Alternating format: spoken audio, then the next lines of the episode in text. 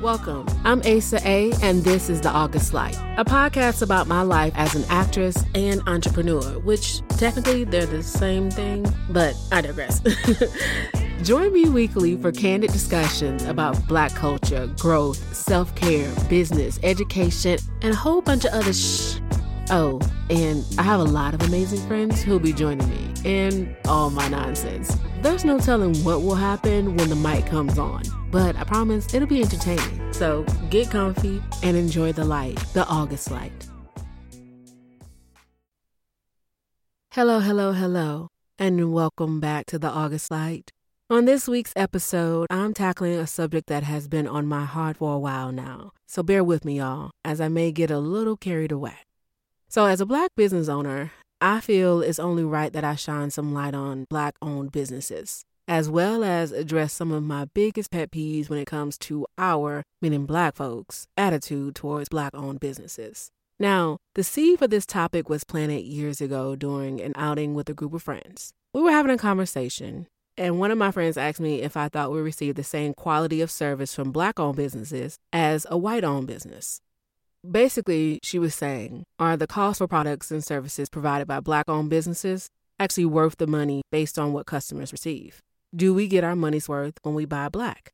Now, at the time, I refrained from answering in detail because my response is more complex than a simple yes or no. However, in short, yes, we do get quality service and products from black owned businesses. In detail, Everything isn't always apples to apples when it comes to comparing businesses.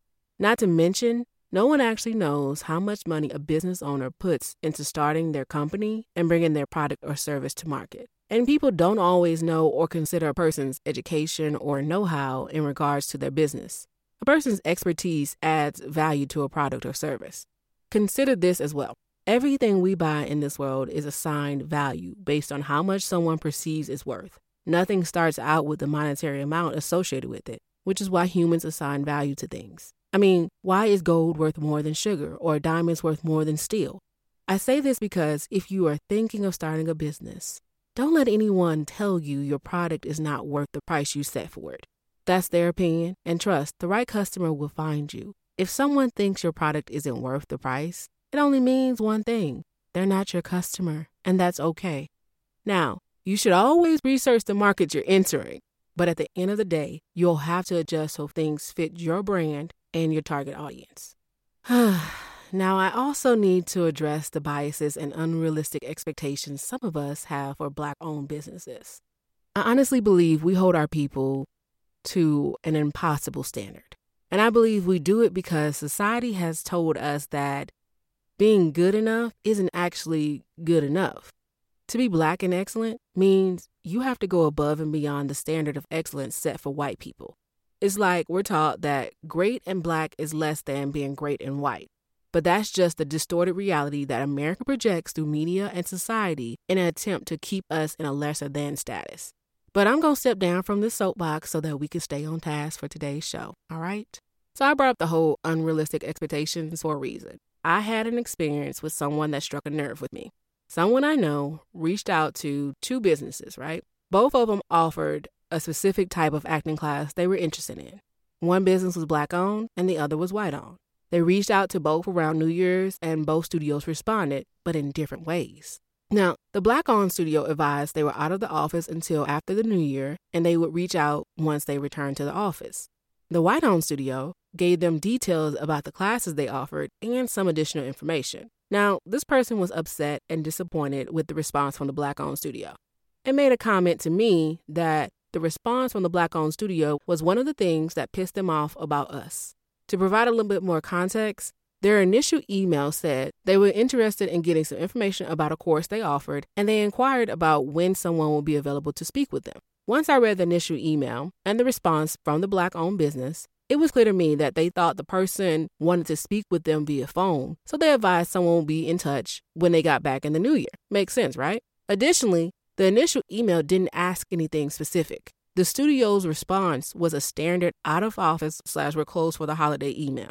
In this situation, I believe the sender's expectations were too high and they should have stepped back and took a moment as they would have realized that there wasn't anything wrong with the email response. Making it a us versus them issue wasn't valid either because, in all honesty, the sender could have stated more clearly what they were seeking. Not being able to anticipate someone's needs or read someone's mind isn't a shortcoming of Black business owners. It's simply a skill that most people lack, okay? If we expect something from someone, we must first be able to effectively communicate to them what it is we want because if we are poor communicators, it's no one's fault but our own. This brings me to some stereotypes I want to address as I see and hear this a lot when discussing Black owned businesses. It is often said by us, I might add, that Black businesses have bad customer service, lack experience, and shouldn't be business owners. Now, someone posted on Facebook that 70% of Black owned businesses they've supported have poor customer service. They said some other things in their post, but that was the most glaring and offensive part of the post. Of course, I took a moment to add my two cents, and this person felt the need to double down on their initial comment. Cool. Now, in short, my response was that we need to stop posting and saying things like this because it sets the precedent for how other ethnicities see us as well as reinforces these negative and false ideas within ourselves and younger generations. It continues the trauma, okay? I also suggested finding a way to help the businesses that demonstrated a lack of business experience or expertise or poor customer service because when you know better, you do better. Also, have y'all ever stopped to think that maybe it's not a us problem, but maybe a you problem? Or a problem for that particular person you're interacting with at that time? Because seriously, y'all, black people aren't monolithic. And trust, I get that trying to get other ethnicities, nationalities, and countries to see this is challenging. But we control the images we project within our communities and at each other. So please start projecting more positivity, extending our expertise to others who lack it, being more patient, and giving each other more grace. Now, on the flip side, I once read something in a Facebook group that had inspired me and helped me to shift my thinking in regards to how to be a solution instead of a problem when it comes to these stereotypes. In this group, now mind you, it's like a black owned business group. In this group, I saw someone post about a black business they had a poor experience with. But instead of leaving a bad review or making it a bigger issue than it was, he made the decision to stick with that company until they fixed the problem. He said that he wanted to help them learn how to make it right. In other words, he gave that small black owned business some patience and grace to resolve the issue. And guess what? I say that business probably learned a valuable lesson in customer service that day. Y'all, we have to remember that not all of us have been fortunate enough to be educated in business or grow up around business owners or work in jobs that taught us how to run a business. This kind of information is intentionally kept out of our communities, and then we continue to keep it out of our communities because we don't bother to share the knowledge once we have it. You know, it's part of that systemic racism thing we all learn about. Not to mention, if we continue to talk bad about our businesses, it makes people not want to support them. And it teaches younger generations not to aspire to be business owners because they feel like they can't do it or they feel like that they won't be supported by their own community. That's not what we want. We want to show the generations coming up after us that they can do better than us. But it starts with how we speak about ourselves and how we present ourselves to others and within our communities. Speaking of positivity, I want to share my experience with a Black owned business that provided exceptional customer service. The company is called Buttah. It is a skincare line, and I love it. They have great quality products at reasonable prices, all right? So I placed my first order with Buttah sometime last year, and I was excited and hesitant at the same time because I didn't know anyone personally who tried their products. So I was just taking a chance because I'm all about supporting a black owned business, okay? So I went through with it. After placing my order, they shipped it within a few days, which was a win and something that wins brownie points with me. Okay? Because in the time of Amazon, we all have these expectations of how quick we want things. However, I'm pretty patient with shipping because I understand shipping networks better than most people due to a previous company I work for. But I digress. So, once I saw my order had shipped and the carrier it shipped with, I figured it would arrive within a week since they shipped it from Florida and I'm in Georgia. I also gave them a little extra time because we're in a panty and, you know, carriers ain't been delivering on their regular schedules. So you know, give him a little grace. However, I checked the tracking the following week and there was no information. It said only the label was created, and that means one of two things with UPS. Either the package hasn't been given to UPS or the package is lost. I didn't assume either since I didn't know what kind of company I was dealing with, and I know how UPS is, all right? So, of course, I reached out to Buttah's customer service with my order information and explained the situation. Now, I was a little upset because, once again, I didn't know how they would handle the situation. And I think it was getting close to Thanksgiving, so I knew it would delay my order even further. So I probably wouldn't get it for like another week. And I didn't know if I was going to get someone telling me it would deliver in a few days or someone who actually knew what they were talking about and would be honest about what's going on.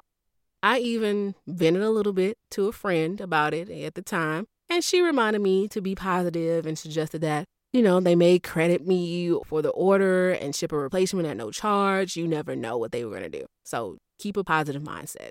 To my delight, she was right. Within 24 hours, they responded with a solution.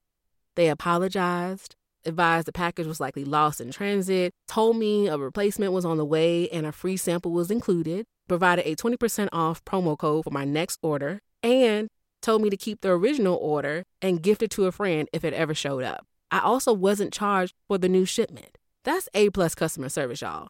And for the record, the original order never showed up. However, the way they handled this hiccup with my first order, this is my first order, y'all, was amazing. They understood that the cost of replacing my order was just the cost of doing business. They also knew that making this right would keep me as a customer and ultimately make up for that lost order. And they understood the power of word of mouth, aka free advertisement that would come from me having such a good experience. Hello, talking about it on a podcast now. if you're looking for some quality skincare products and want to buy black, check out Buttah. Now, I know y'all didn't think I would leave y'all without something fun or something I just wanted to do just to make myself smile. So today, it's only right that I shout out some amazing black owned businesses that I support, some of which I know personally, and they're great people. They're experienced and knowledgeable about their products and what they're offering, and they have great customer service. Let's call this segment the Black Business Roll Call.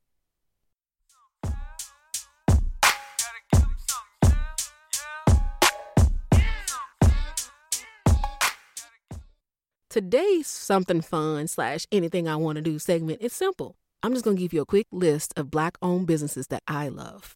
Number one, ActHer, owned by Angela Davis. She's a professional actress and a phenomenal acting coach. Number two, Essence of She Day Spa, owned by Shanidra Gladness. She's an esthetician who does facials, waxes, and some other services as well. Number three, Respire Massage and Spa, owned by Cassandra Dilworth and Yvette Young. They offer massages, facials, and other services as well. They're wonderful. Number four, Events by Amaris Janelle. Owned by Amaris Clements, she is a phenomenal event planner, y'all. She does weddings, personal events, baby showers, anything that you can think of. Number five, 3M Design, owned by Maurice Meredith. He is an amazing and incredibly talented graphic designer, dope artist. He designs logos, custom tees, and apparel. Check them out. Now, by no means is this a comprehensive list of black owned businesses that I know. So make sure you check out today's show notes for more companies as well as their websites and or Instagrams. I promise you these are some dope businesses. They're black owned, so buy black, support them, check them out at least. And then if you can't support them right now, just make a mental note of it. But before I wrap up, here's your weekly cue. What black owned businesses have you said you'd support but haven't gotten around to supporting yet? Until next time, y'all, be a light, an August light. Come back next week for another enlightening episode. If you were entertained or inspired by this show, tell someone about it. Listen and follow wherever you get your podcast. Leave a review about it somewhere, anywhere, and follow us on Instagram and Twitter at the August underscore light. Oh, and join our club, the August Light Talk, on Clubhouse, where we will be hosting follow up discussions.